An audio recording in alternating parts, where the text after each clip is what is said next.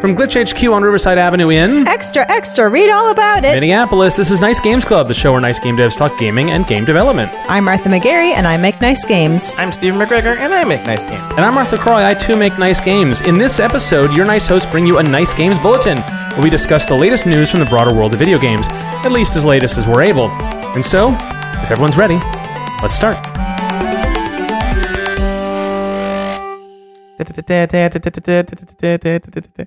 Keeping it alive. I like Oh it. yeah, y'all gotta know it's nice games bulletin time. Yeah. So we're going to be uh, timely with this one. A lot of times we like to record the bulletins when our schedule is such that we are late with things, so that so that we this episode will come out sooner to when we record it. That's definitely true this time. We've been things have just piled up. Yeah. August is a busy month, Yeah. everybody. The website broke, and then Yeah. I also didn't do the episode for a day, which is Yeah. nobody's fault but mine. But you know, there was conventions Yeah. and birthdays and all sorts of things. so here we are recording Wednesday at eight o'clock, which is not our normal time Yep. by something like seventy-two hours and or more. Um, you don't need to know any of that. All right. Uh, new releases, Stephen. Yes. Okay, let's start it off. Uh, Knights and Bikes, which I've Yes, yes, seen yes, a lot yes, yes. of pictures Yeah. and stuff of, but I don't know much about. Uh, it is sort of just an adventure game. Okay. Um, it's uh, it's Double Fine presents. Ah. So it's, I think it'll be one of their final uh, projects before they get completely swallowed whole by Microsoft. Um, it's just it's just cute and adorable. Like, Okay. Ah. It's just that's all it is. All right, Um, you should all play it. Yeah. Um, enough reason to put this on this list. I, I met the art director of that game at GDC like two years ago. Okay. uh, had a pretty a nice conversation. Just like the attitude they had in making it was really nice. Like Yeah. it just, I hope it does well. Okay. it's one of those indie games that like, you know, it could be a big hit, one of those indie hits, or it could just fly under the radar and only be appreciated by the people who like really appreciate it. yeah. I hope it's a big hit. Yeah. It's a cute game. That's cool. That's cool. Mhm. Um, another one, Man of Median, which is a weird name. I don't know what the heck that means at glance, but it's a horror game, so we're probably not going to buy it. Uh, Uh, next one. well, real quick though, it's the um, it's made by the people who made Until Dawn, and what's interesting about this one that I thought was cool is that it has like a pass and play mode where like each character, uh, like you, each player would have a character that they would play as, yeah. and when that character like appears and is supposed to make decisions and stuff, you would give the controller to that character or to that player. Mhm. Um, so that's kind of neat. It's, it's, I mean, like it's something you could do on your own, but like it's a formalized thing in the game. Oh, it's neat. Yeah, that's the, It's a shame I'll never play it. yeah, all right. it's the only thing of novel novelty. Uh, uh, another game in here, Control. uh Uh-huh. is is this the game where like you have psychic powers and you do? St- I don't know what this is. Maybe. okay.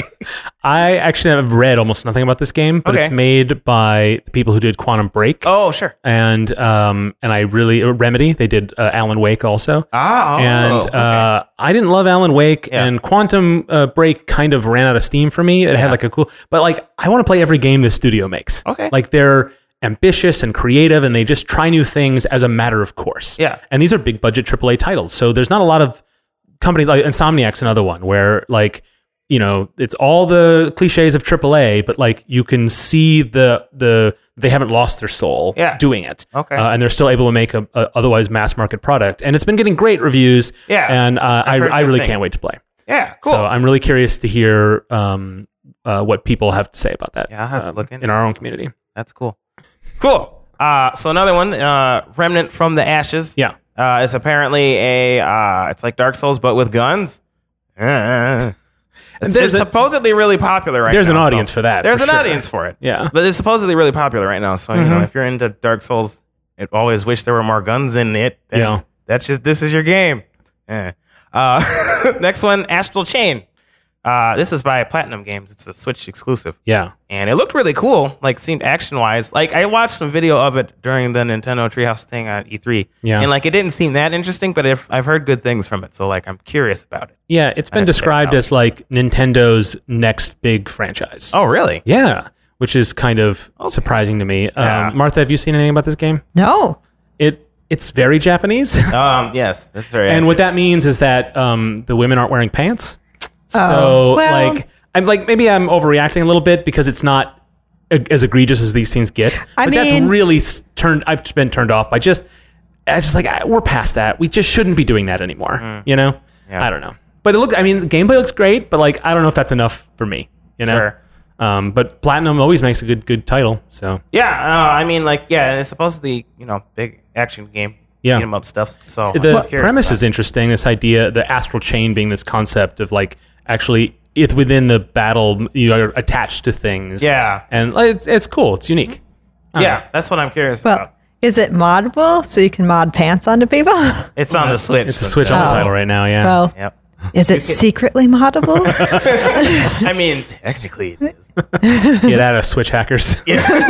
Um, another game here, Telling Lies. Yeah. Mm-hmm. uh, is a spiritual sequel to Her Story. They're- The creator of Her Story made this, uh, and you basically go through like CIA videos, and I get feel like if real I played creepy. it, I'd be even more paranoid.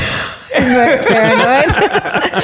yeah, okay, so keep it away from Martha, but otherwise, uh, like, yeah, it, I've heard it's pretty good, but it's also Yeah. like creepy, like in a way that makes you feel creepy and in, intentionally. because you are invading the privacy of these these recordings. Right, right. Mm-hmm. Um, her story had a little bit of that, where you were sort of being sort of you had this intimate relationship with this character who was completely one one sided. Yeah. Um, and and you were you were you were forcing yourself to draw conclusions and put pieces together, but you always felt like you were not being fair to the subject because you had to develop these like working theories um, that you knew weren't complete, but you had to you had to uh, sort of. I mean, that game didn't have a lot of mechanics per se. Yeah. But it, it you made decisions and moved forward based on these ideas. Yeah. And then you s- in this full motion video, so you s- then you you search for the thing that to follow up on your theory, and then that's not quite right, and you have this little moment of like where you empathize with your sort of mistreatment of this character by ho- what you assumed. It's it's really interesting, and I, I think that like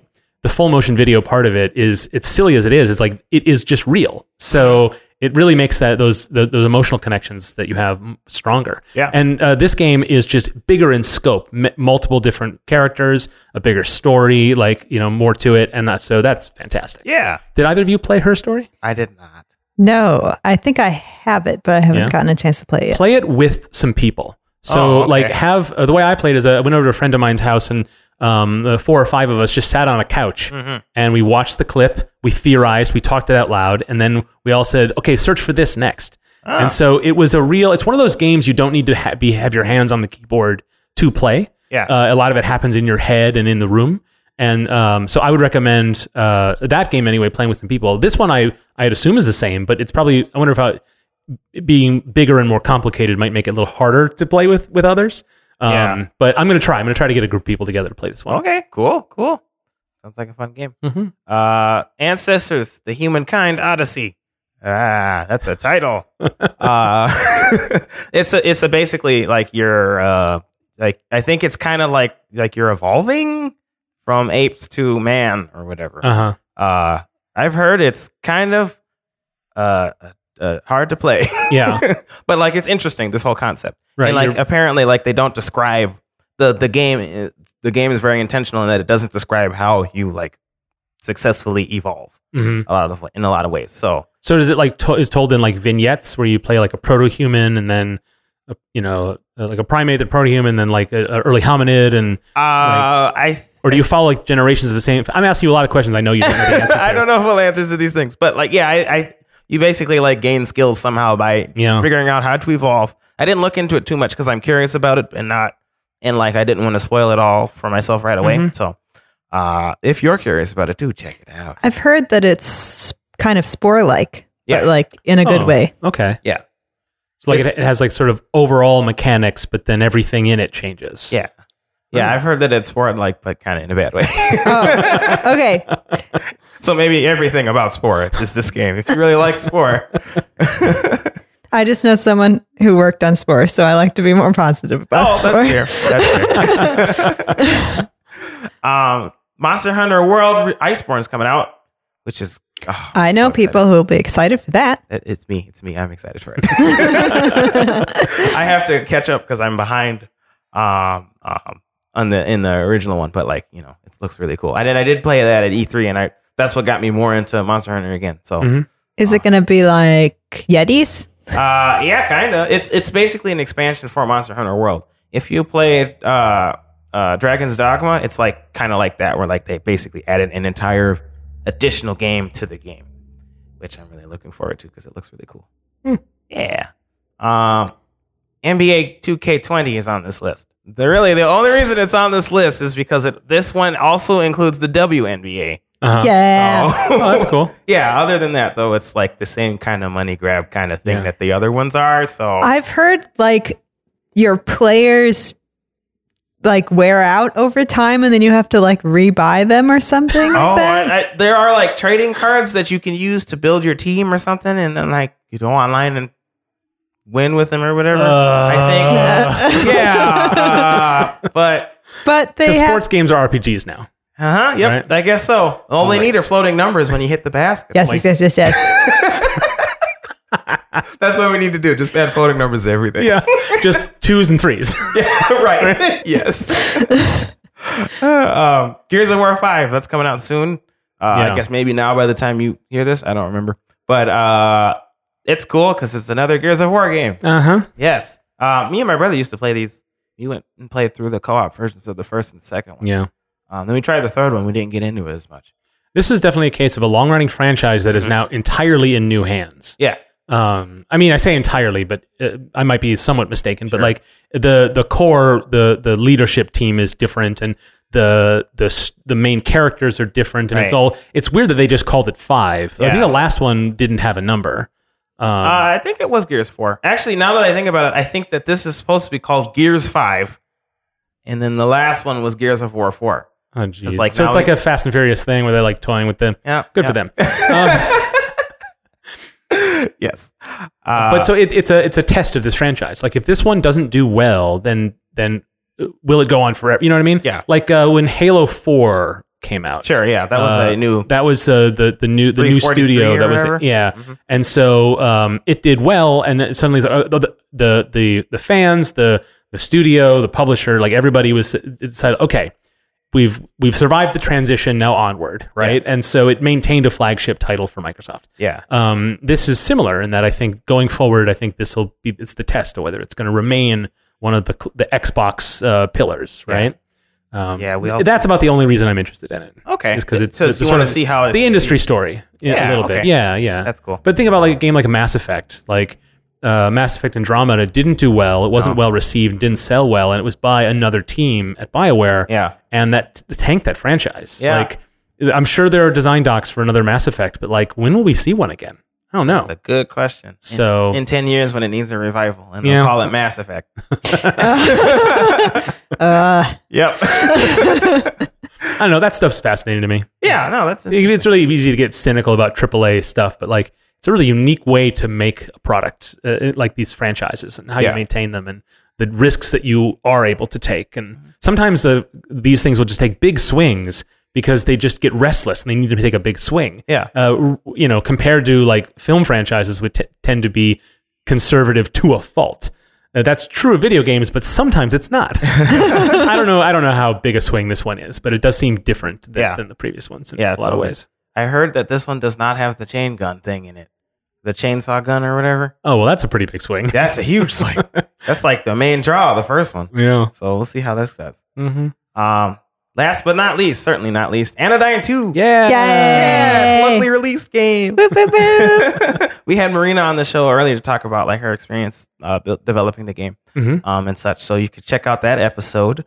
Um, It's a and- very good interview. yeah, and you can also buy the game on Steam and itch. Yeah, and it's been really well received, Mhm. and it's it's gonna have a um, a physical edition, and it's like it's good. I'm glad that it's it's uh, it's on its way to being an indie darling, so Yeah. that's pretty exciting stuff.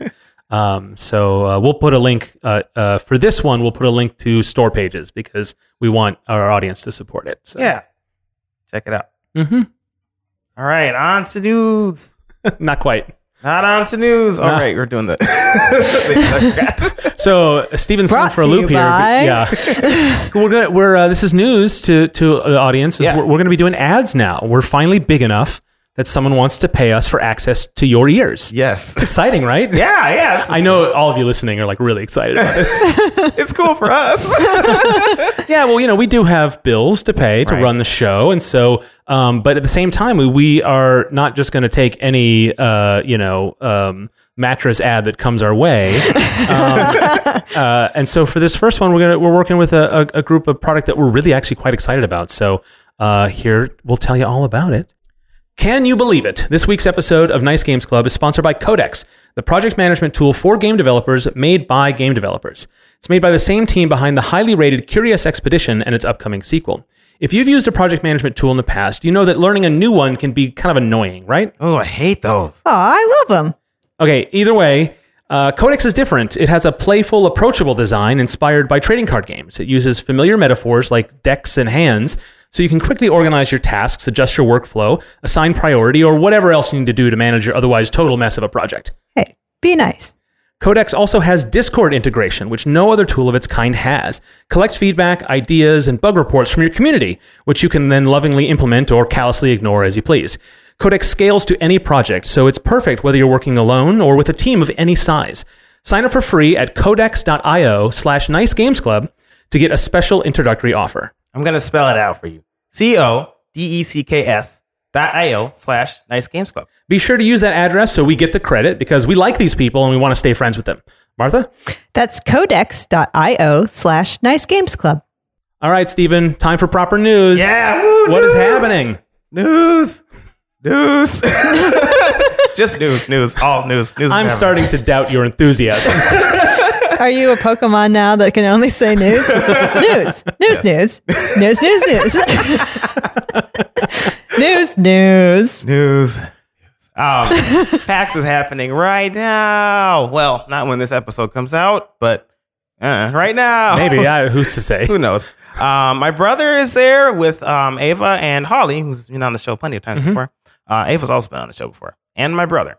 Uh, they're showing uh, Hyperdot off. Um, also, I think uh, Andy and Beth are also there. Yes, that's true. Yeah, Um, Beth is doing a talk during mm-hmm. the PAX dev section of PAX. yeah. Uh, Beth is doing a panel out there, which is really exciting. Yeah, I don't, do you know if those get recorded? Those Uh, I don't know. I don't know. Okay, well, maybe we'll look it up, and if it is, then we'll have it in Yeah. the show notes. Well, If we'll not, put in the show notes that's links fine. to uh, episode that Beth was on most recently, yes, uh, where she talked about uh, narrative design, um, Verdant Skies. That was a really fun one too. yeah, yeah, check that out. Mhm. Um, also, if you're at PAX, hi. Yeah. I mean, there will be news from PAX, but we don't know yet. so- Yeah, it hasn't happened yet for us. Yeah. Check it out. Um, in uh, less exciting news. Yeah. Less Uh, good news. Yeah, Not nice news. yeah. We we had a song last time where like know. a yeah. We- I, I Not hope we, nice We should news. just come with a new one each time because I would hate to remember what that song is. We should never have to say it. Yeah, I know. Yeah. We got a couple of not nice news. Yeah, yeah. Okay, so first off, uh, Game Informer, there was a lot of layoffs. Mm-hmm. Half of the company got laid off. Um, some people at my uh, at my company uh, are very are good friends with, or you know, significant others of people who worked at Game Informer who got laid off too. Yeah. Um, so it's uh, it was sad. all yeah, around. Game Informer is sort of the slice of AAA that's here in Minneapolis. right. And uh, and you know, those of us here at Glitch and in the community have had a good relationship with the people there, and uh, it is really sad. Mm-hmm. Yeah. Um, and the, it was a result of the parent company GameStop, which is you know it's a retail organization in a digital world, and so uh, they're trying to reorganize. And you know I don't know how everything that's going to work, but Yeah. uh, Game Informer is really, really very much tied Mm-hmm. to the fates fate of their retail operation because they're like the last print game uh, print magazine in, in the gaming space, Right. And one of the reasons that's true is because Game Informer um, is distributed, uh, you know, through subscriptions, of course, but also at GameStops, and that is a big part of their network, and Yeah. their, their exposure, and their visibility. I've heard that like there's the third most distributed magazine in, in, in maybe the world. Yeah, and so um, you know, as the print industry, especially in gaming, the, the enthusiast press, Yeah. uh, went online. Game Informer stayed as a print magazine because it had it- an, a way to stay alive. Mm-hmm. Um, what's What's nice about them is that they have really improved their online presence. And our pal uh, Ben Hansen, who runs video over there, has done a really good job of making some of their content the best in games journalism. Yeah. Um, but they've also they, so they they straddle the line between new media and old media, and this is sort of a consequence of like the those the, that transition ultimately. Mm-hmm. And so part of me is thinking like, well, this was sort of bound to happen, but also like a lot of people lost their jobs, Right. and there's really no no silver lining to that. Yeah. Um, uh, you know, they're all very hireable, which is good. Yes. and some of them have already snapped up new positions. Yeah, maybe at we'll put other some outlets. links of, uh, to some of the Twitters that people have. And, you know, Hire them. Yes. Mm-hmm. They are cool. they write good things. Yeah. And you know, uh, the Game Informer is going on. It's not shuttering. yeah, Um, but you know, they've got they've got a tough uh, you know transition to manage. right. So good luck to them. Mm-hmm. Uh, also, sad news. Um, there. We should, yeah, if you don't want to hear about um, abuse and sexual assault, please skip forward a couple minutes. Yeah, we'll put some we'll put the time code in the show notes if you're if that's something you'd like to not hear about. yeah. Uh, so um, there have been accusations of abuse by a fame by several famed indie developers. Do you remember the the Twitter that was? Uh, no, I don't. I, I didn't want to. I didn't really write down any of the names. I, Okay. I kind of just wanted to talk about the issue Sure. and let people look it up at their if they want to. Yeah. Uh, these stories. I think what we'll do is we'll link to some of the um, the um, the the messages on Twitter about people talking about really what if you're interested in supporting victims Mm-hmm. and making sure that people in, this- in the industry no longer stay silent, Mm-hmm. no longer protect abusers. I think a lot of people have a lot of interesting things to say Yeah. and I'm interested in, in just amplifying those voices. Yeah. So I think we'll put a, we'll put some of those in the show notes.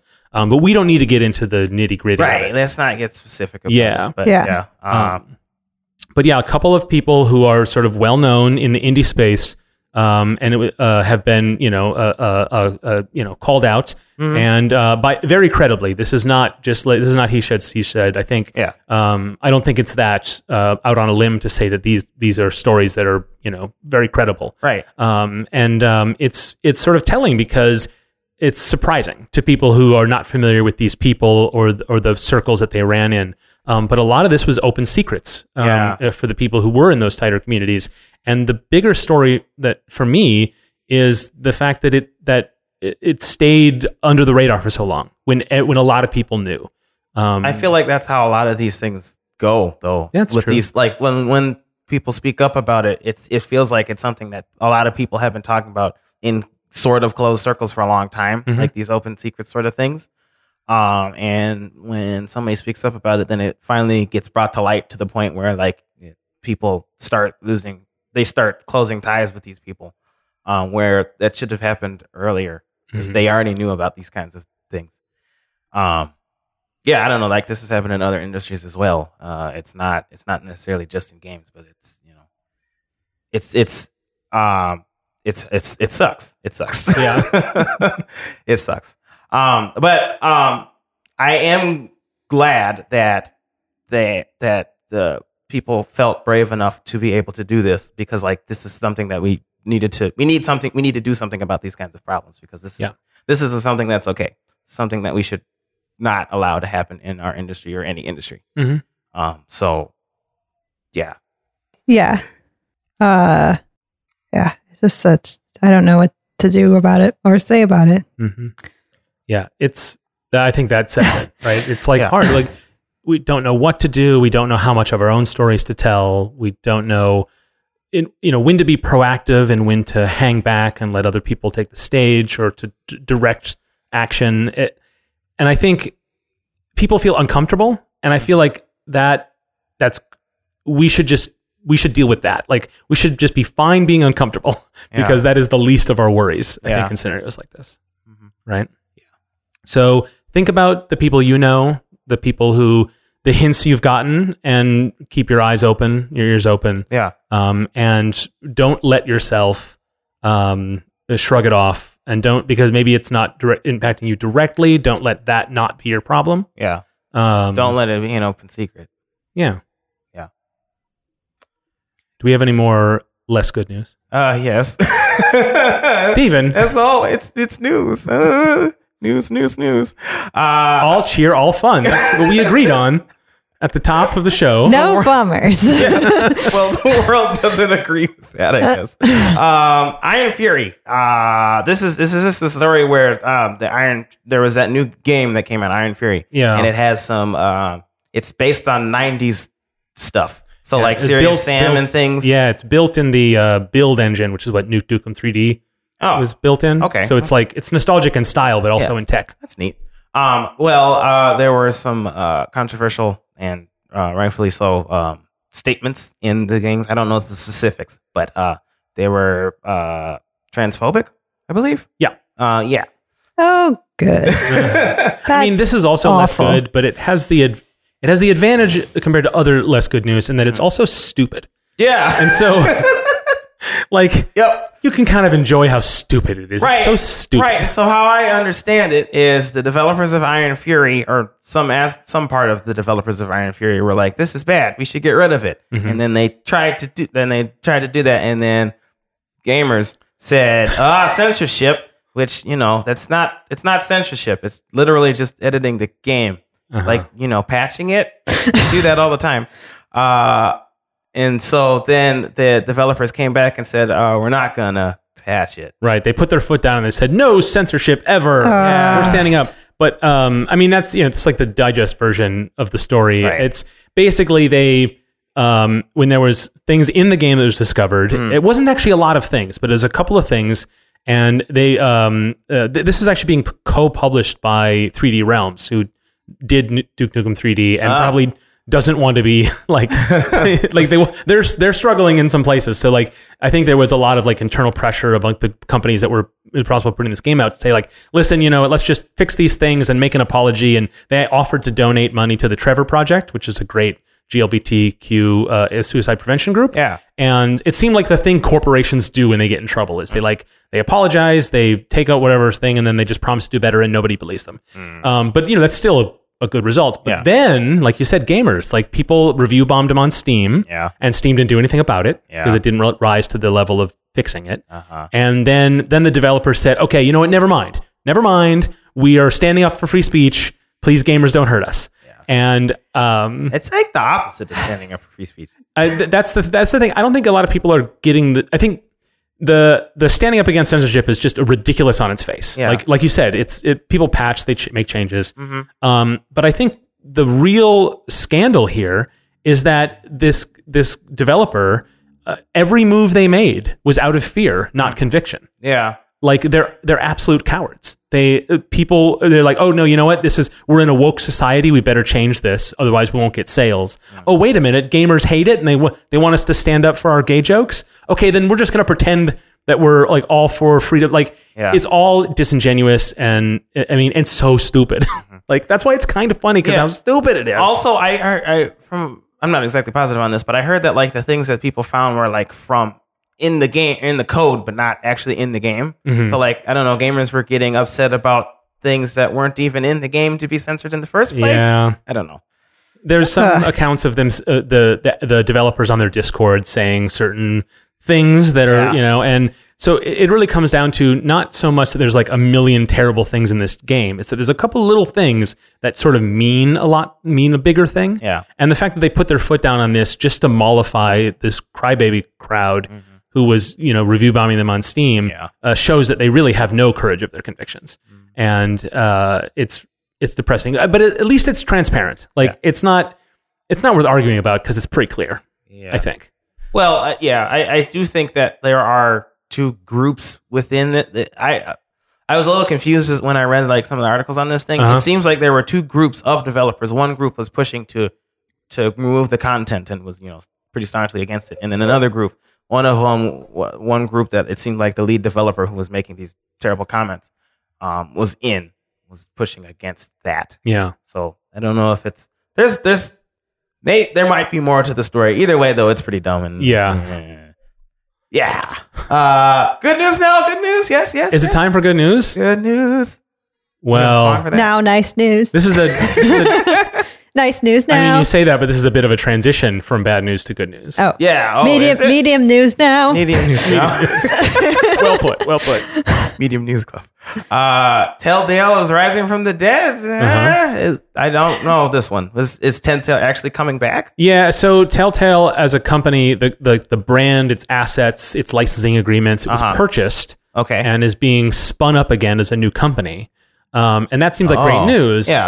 Um, the problem, I think, i- and the m- thing that makes it medium news is that uh, It's like the medium place from the good place.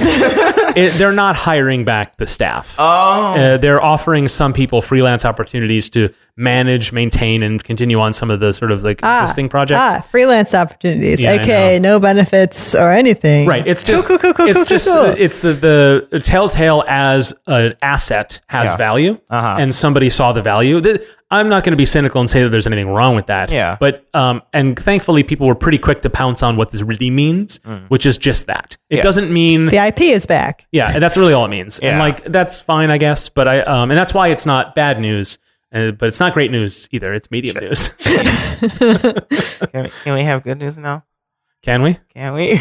Nice news now. Uh, nice news now. Disney games. It's time for nice news now. That- that's our theme. What kind of news is it time for now? it's nice news now. Disney games remastered. They're remastering. Oh, Aladdin and Lion King. Wait, wait, wait, wait. Cool. What? That's cool. The only thing I really know about those is the speed runs because I didn't play the games when I Yeah. was growing up. Wait, But, is like, this the Lion King like the Lion King storybook Lion King? I honestly don't know because I only played the Aladdin games Okay. Oh. for uh, Genesis. Yeah, and the Aladdin games are kind of like Prince of Persia, right? Or am I wrong? uh, that's not that's not a bad way to describe them. Okay. I I don't know if they play exactly like it, but they are sort of third person or uh, side scrolling adventure games. yeah. Um, and uh, lovingly animated, Yeah, like Prince yeah. of Mm. Persia. Uh, not rotoscoped as far as I know, but you know, uh, but by Disney animators. Yeah. So there's the famously there's two versions of Aladdin, one for Super Nintendo, one for Genesis, made by different developers. Oh. Um, and the Genesis one is seen as the, is the slightly inferior one for gameplay, but it looks so much better because it was animated by Disney animators, the Mm. Oh, sure. people who actually worked on the movie or at least adjacent to. And so, um, if you're my age. Uh, this you've played one of these games, Okay. Um, and so I played the Genesis version as a kid. My sister and I did, and I had a lot. I didn't really like that movie. I know I never liked D- Disney movies growing up, but I love that game Hmm. Yeah. and um, and so that's kind of cool. And this remastered collection is going to include all versions of Aladdin and The Lion King, which is I don't know anything about that. Oh. Okay. um, of those two titles for all platforms. Wow. and I think even the Game Boy versions are in there. oh, dang. Um, so that's cool, right? yeah. I mean, Does I don't this know. one have Will Smith in it? this is nice news, Steven. This is good news. Hey, okay, hold on. I did see that movie, and Yeah. it's like fine. it's not bad. Will Smith does a decent Yeah. job. It's fine. Have you played these old games? I, I I didn't play any of Well, them. I I played a Lion King storybook game. I don't know Okay. if that is Oh, the I one. know which one you're talking yeah, about. yeah. Yeah, that game's fun. It It's- was. Yeah, it was. It's like yeah, it's like a point and click kind of thing. Oh, okay. That's Yeah. the one I'm familiar with. Oh wait, is that going to be on here too? I mean, it could be like I. Oh, I have to. I buy haven't it looked then. that hard into Cool. it. I All just right. was like, I played that Aladdin game. Yeah. I've I've played that Super Nintendo game later, to- Yeah. just to see the differences. Uh, and I, it's one of the most fascinating stories i- of that era of Yeah. gaming. And so it's kind of cool that they're, and it has a lot of people nostalgic for it. So it's kind of neat that they're doing a, a remaster. Well, And I- unexpected. Like I don't know who exactly was asking for it, Yeah. but it does seem like somebody thought to do it, and everybody was like, "Oh yeah, that'll make money." Like- oh yeah, it definitely will. I think these are the kind of projects like in big giant corporations like Disney, like uh, you just need someone to kind of champion internally, Yeah. and for a lot of people to like not disagree with it, and that seems like what happened here. Pretty accurate. They're like, well, if you don't have anything going on, and Yeah. don't do that, I guess. We Sure. can throw some bodies at it. Yeah, Well, I really hope they have the the Lion King storybook game in it. Yeah. because I want to see it. that was really fun. Yeah. All the story, yeah, all the Disney storybook games were really fun as a kid. I would kind of want, if we ever do a Patreon, I want to do like uh, Martha's Nostalgia Corner, where Uh-huh. like I talk about kids games. Anyway, you heard it here, so if you want that to happen, uh, money please. uh, Uh, additional news: Secrets of Blackmore. Martha, tell us about it. yes. uh, it's the documentary about my dad and his friends who made the Dungeons and Dragonses. hmm You know that little thing, You know, it's a little game. You know, that you might have heard of it. right? Um, uh, yeah, so it recently got an article about it in Kotaku. Yeah, so it's a documentary about. Um, most people have heard the story about Gary Gygax and the Wisconsin crowd, uh, Lake Geneva, who made uh, the company TSR and published Dungeons and, the first edition of Dungeons and Dragons.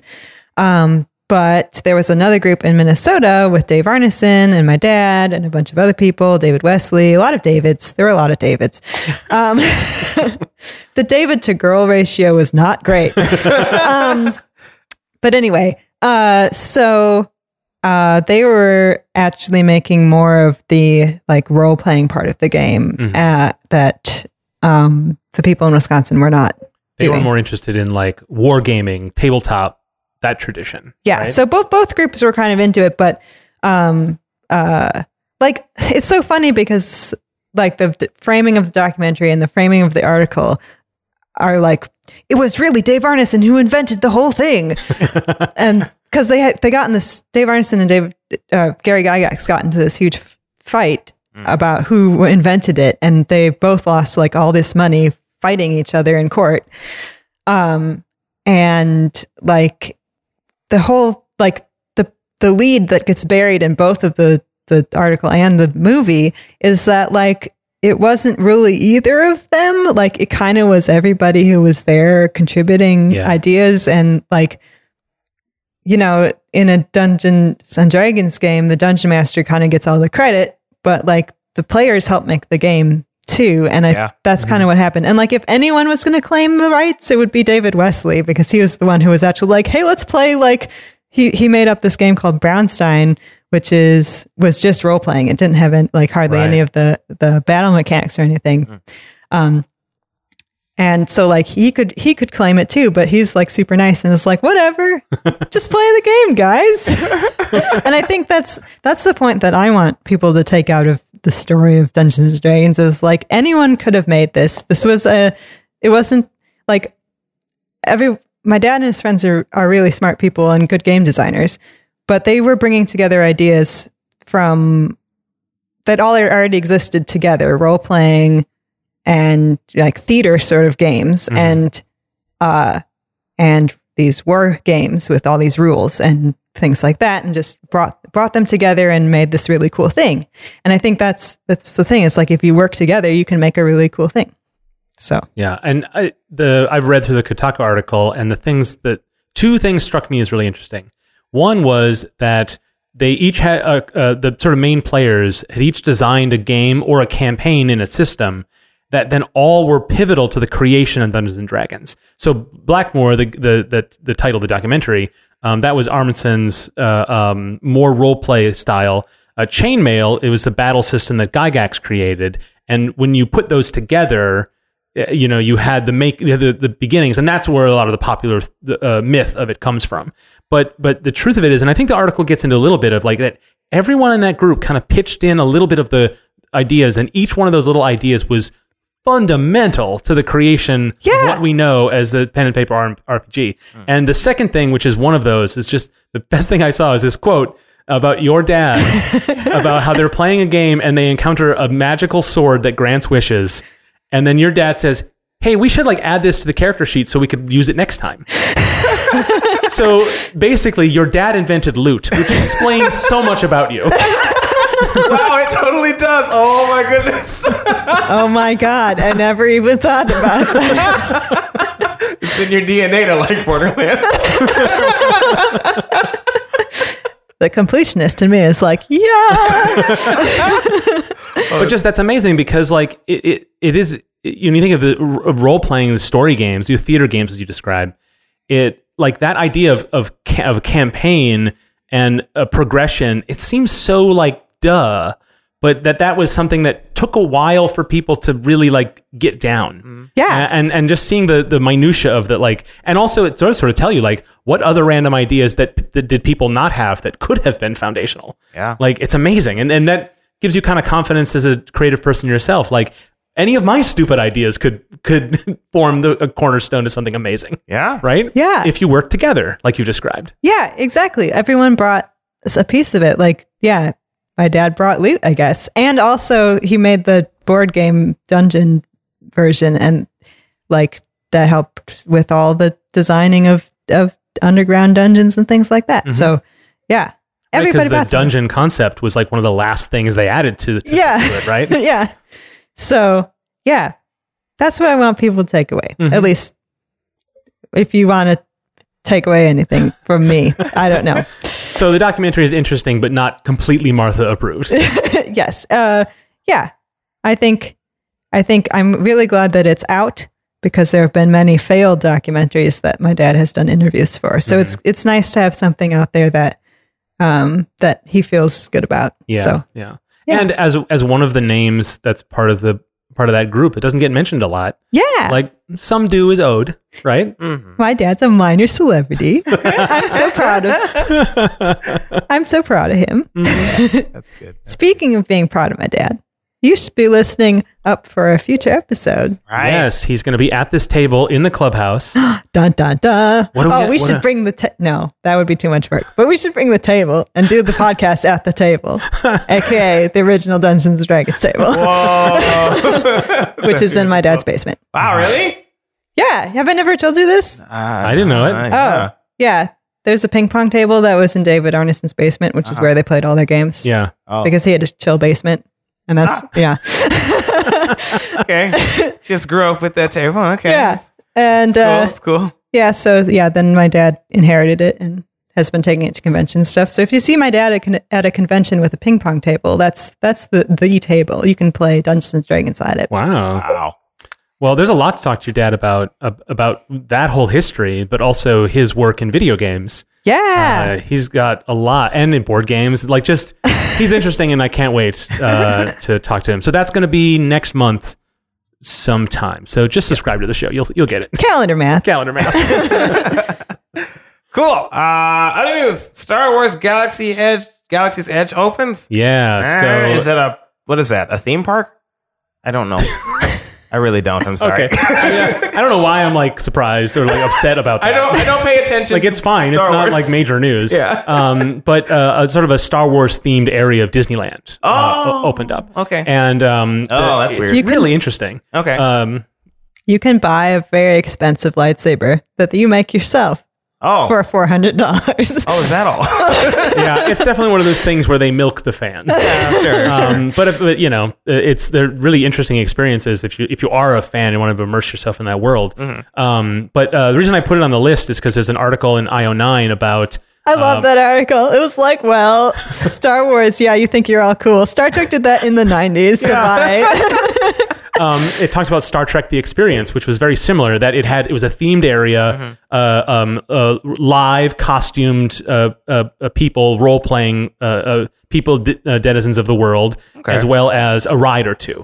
Um, Ah. And that's what this Star Wars. It's uh, m- way bigger budgets. Oh, and yeah. you know, there's a lot. You know, it's got the the backing of a Disneyland. This was the Star Trek one was at the Hilton in Las Vegas. Uh-huh. okay. And uh, I I went there when I was a kid. yeah, I was gonna ask you, did you get to go? Yeah, and it was really really interesting. Um, it was um, it, it was like the you the first, you walked into this museum of the future, Mm-hmm. and it's Star Trek is such a weird thing eh, compared to other types of fandoms, in that you kind of take it seriously. It, it- it- Okay. it's less whimsical and fun, Yeah. and more like. eh, And I don't know. It's just different, and I Sure, like, and that is it is nerdier, I guess. Is the way I, I to say it totally see what you what you're saying. though. like it is the, this exhibit is like a curved wall, Mm-hmm. like you know, uh, twenty meters long. That is a timeline of the future. It's like a proper museum with like cards you read. Yeah. and that is what fans wanted. like, but then they had like props from the films and stuff. And this was in the late '90s when like, like the the a lot of the '90s Star Treks had already been made. Okay. um, so it was sort of the tail end of that era of its popularity. Okay. um, but then it had a ride, um, which was really really that was the best Mm. part. And this is where the comparisons with Gal- Galaxy's Edge is really interesting because in Galaxy's Edge they have uh, two rides. One is open now, uh, um, uh, th- with the park open. One will be open later this year. Okay. Um, where you the one that's open now, you fly the Millennium Falcon. So Oh. they built the Millennium Falcon, and it, um, the behind the scenes is so fascinating. Like Mm-hmm. they, um, you can see it on on you know in the in the park. And then when you go in line and, and get in the thing, they actually have multiple cockpits that like uh, s- uh, like rotate so that they can take more uh, tour people. groups per hour. Okay. It's so clever. Huh. Uh, really interesting design work that they did. And uh, the Star Trek thing was similar in that it was uh, you're meant to be like a, a immersive, real experience. Like It's meant to, uh, which is, I guess, a lot of these things are, but like Yeah. they really go the extra mile uh, at, at the Star Wars one, and then the Star Trek one did this as well. Mm-hmm. And what it was is you started out saying like, "Oh, here you are at Star Trek: The Experience. You're going to go on one of these like motion control rides. I hope you have a great time. Here, stand in line. We're about to open the thing." And so it's all very like theme parky, right? Like Yeah. no no illusion is broken. They just sort of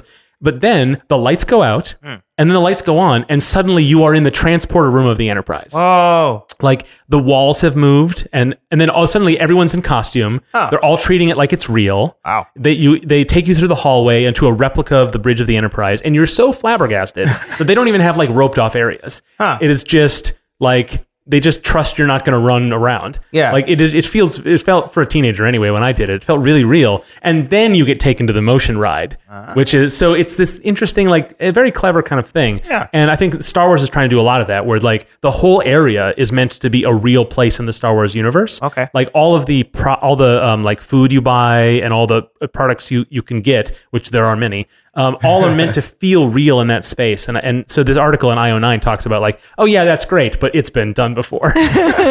so we'll link that because that's really interesting. But like for game designers, uh, this is really interesting because you think about like this immersion and the sort of the suspension of disbelief.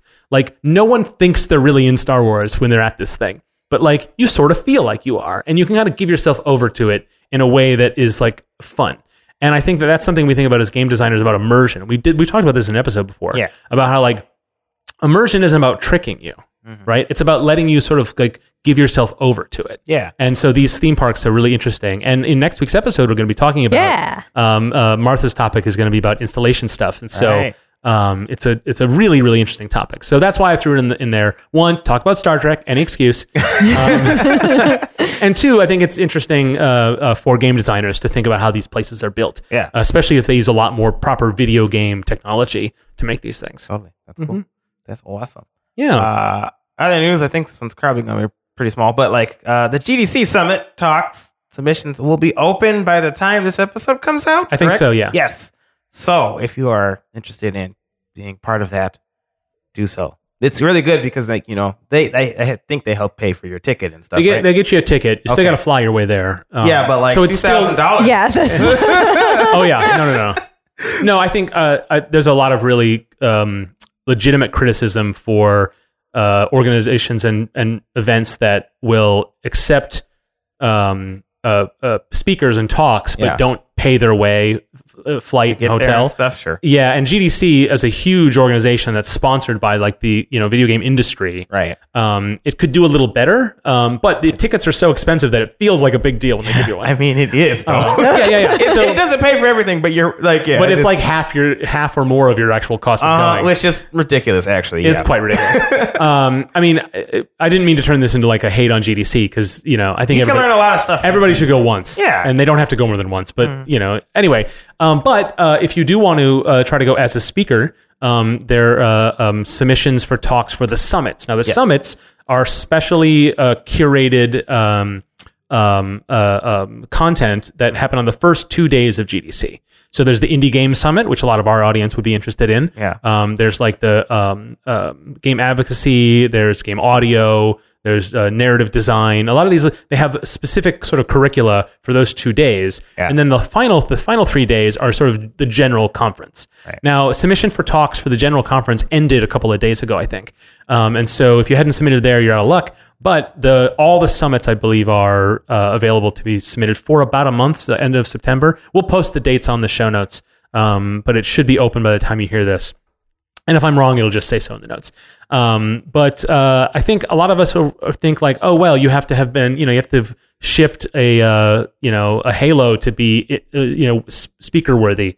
But like that's not true. And if you've got a half an hour and a good idea, um, submit. Yeah. You know, um, if you, you know, uh, uh, this is where imposter syndrome should just like not be part of your thinking Yeah. Don't allow Um, it to stop you. yeah, give them a lot of good ideas because then they can, you know, might pick yours.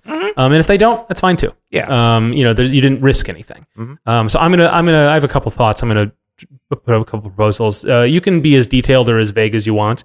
Uh, the form is is uh, actually pretty good at uh, not letting you go on and on about it. Okay. And so the expectations make a lot of sense. Sure. Um, and they have a process where they will move you on to different stages and ask you for a little bit more. So you don't have to worry about writing like a perfect document to some just to submit your idea. It's, Yeah. uh, uh, so I encourage people to try. Yeah, I was, Um, I was thinking about doing it. too. Especially if you're planning on going to GDC next year, Mm-hmm. um, it's it's as good as just throwing your hat in for a free ticket. Yeah, um, if you that's- want to be cynical about it. But if Yeah. you if you do have an interesting take or an interesting experience, um, like you know something that went really well for you or really badly for you, or s- a- an opinion of yours that maybe not everybody shares, but you'd like to get it out there. Mm-hmm. Um, those are all things. I mean, I've been to a lot of these talks, and the, the more variety, the better. yeah, definitely. So I encourage everybody, especially if it's something you don't think you've heard or have seen at a conference like this, Yeah. that's what you should submit. Yes, definitely. Mhm. Yeah, it'd be cool. Also, two thousand dollars. Just saying. I mean, that is probably the prime motivation. for a lot yeah, of people. that's, yeah, that's that's kind of why I want. yeah. You do not have to feel bad if that's why you're. you're submitting. Yeah. uh, last thing, Sonic. Mario and Sonic at the Olympic Games. It's coming out, y'all. This is really Yeah. exciting news. Woo! No, not really, but Why does this capping our good news segment? uh, because it's cool. I don't Convince- know. It's- convince me. okay. Um, so you know how you know you grew up playing Mario games and stuff, I did. and you remember the you know all of the fancy sprites that they had in there. Uh huh. Sonic games too. Yeah, Sonic games too. What what if you could have Sonic and Mario competing as though they were in their own games? this isn't working. I tried. Uh, yeah, okay. So basically, this the the new Olympics game that they're making has a 2D mode where like you can play as Sonic and Mario in their their original sprites. It's a little bit weird because Sonic is in like the Genesis sprites, and then Mario is in the old NES sprites, so they don't match Right. but like it's still really interesting. I don't know. they like- already don't match, so that's fine. yeah, that's true too. But like it's really interesting because like they had a whole bunch of different ones. They have like a race, which is pretty easy because all of these characters run. Um, Uh-huh. um, but they also have like But do they wrestling. run fast? Well, like in this they do. it's that was always a weird thing because Mario and Sonic competing in a racing game. Obviously, Sonic would win. Like a, like there's a world where Waluigi can run faster than Sonic. Yeah. I don't believe it, but it happens. The greatest crossover yeah. of all time. most ambitious. So when you uh, mentioned this, Yeah. and uh, I didn't have the courage to tell you to not put it in the show, um, Uh-huh. I was just thinking that you just replaced the character models with like you know standy sprites, and that's all it was. But these are actually different game modes. They are different game modes. Yeah. Oh, that is actually kind of interesting. Right? Yeah, I watched the tournament. I was like, Martha, oh, this you got is kinda me. neat. yes, I win. I'm neutral. Sounds good to me.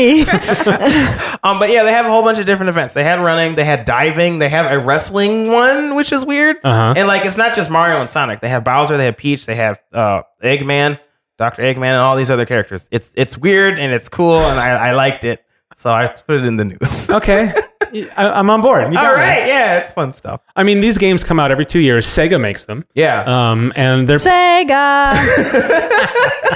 and uh, you know I think it's easy to like they're not bad. Yeah. Uh, I think pe- reviewers are always always have um, a difficult time saying like I'm not gonna like it, like enthusiastically recommend it to you, but it's kind of fun. yeah. You know, so I mean, it's like most sports games. They come out every year, and everybody's like, "Yeah, it's fun. You like Yeah. them, so buy it." and this is one of the last categories of game that is tied to a real world event. That's true. Like they don't release games for movies anymore that come out the weekend the movie comes out. Yeah. and so that means there, there's time pressure and that there- the the scope of them is interesting, and Mm-hmm. they they reuse systems I think like how Madden and other yearly titles do. Yeah. um, and so it's kind of hard to get that excited except for unless you're really excited about where the Olympics is taking place this time. Yeah. Um, but it's taking place in Tokyo, Right. Uh, That's and true. so there's tons of Mario stuff happening, i- like as a, as part of the promotion Oh, for, that's for the cool. Olympics. Yeah. when they announced um, uh, some such thing, uh, not the where it was, but when they did like sort of like a, a, a christening ceremony for some of the new buildings, Mm-hmm. they had a, a guy in a Mario suit come out of a pipe, and Oh, like, really? you know, it's a national mascot in a Yeah. sense, and so that's kind of cool. I fun. guess. Yeah. I don't know. I, I thought that was really cool news to like have that um experience. Yeah. Also, you know, it's all the fun of the Olympics without all of the not fun parts of the Olympics that we won't get into on this show because that's past our pay grade. like doping and graft and municipal exploitation. Right. Yeah. Not, not talking about that. Oh. this is all This nice news. is nice news. We already did the bad news. Yeah. Okay. yeah. You can't. No, Right. you can't 2D do Mario, that. 2D Sonic missing each other. It's um, fun. Cool. Cool. um, and that's all the news. There's no more. That's it. Nothing else happened. Bye. That's our show. If you haven't already, subscribe to Nice Games Club in your favorite podcast app. Be sure to give it a good review if you liked it or a nice like us. We need to know you're out there, so leave a review and tell all your friends too. We want to hear directly from you also, so follow us on Twitter and all the other things at Nice Games Club, where my wife is doing our social media for us and is doing a great job. So send us a tweet and say hi to Dale. Uh, you can also email us at contact at nicegames.club. Lastly, you can find out more about the show and your nice hosts, as well as get all the links and show notes and new to this episode promotional codes Yes. from uh, this and other episodes soon enough at nicegames.club. So until we start again, remember to. Play nice. And make nice.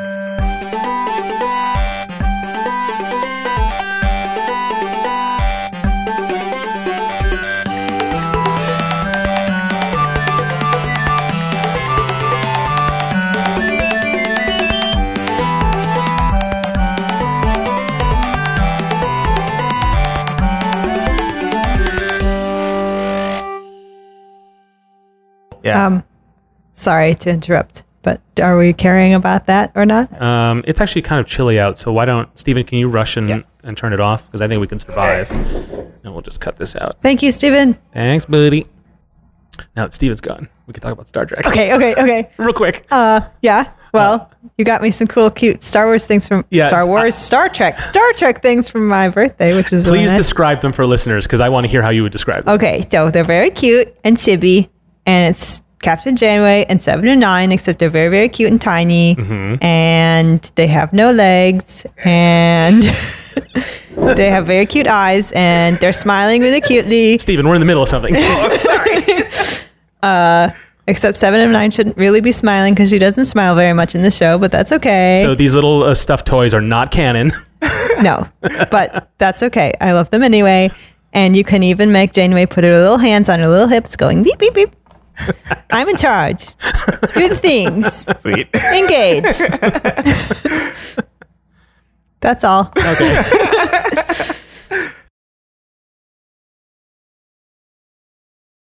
As humans, we're naturally driven by the search for better. But when it comes to hiring, the best way to search for a candidate isn't to search at all. Don't search, match with Indeed. When I was looking to hire someone, it was so slow and overwhelming.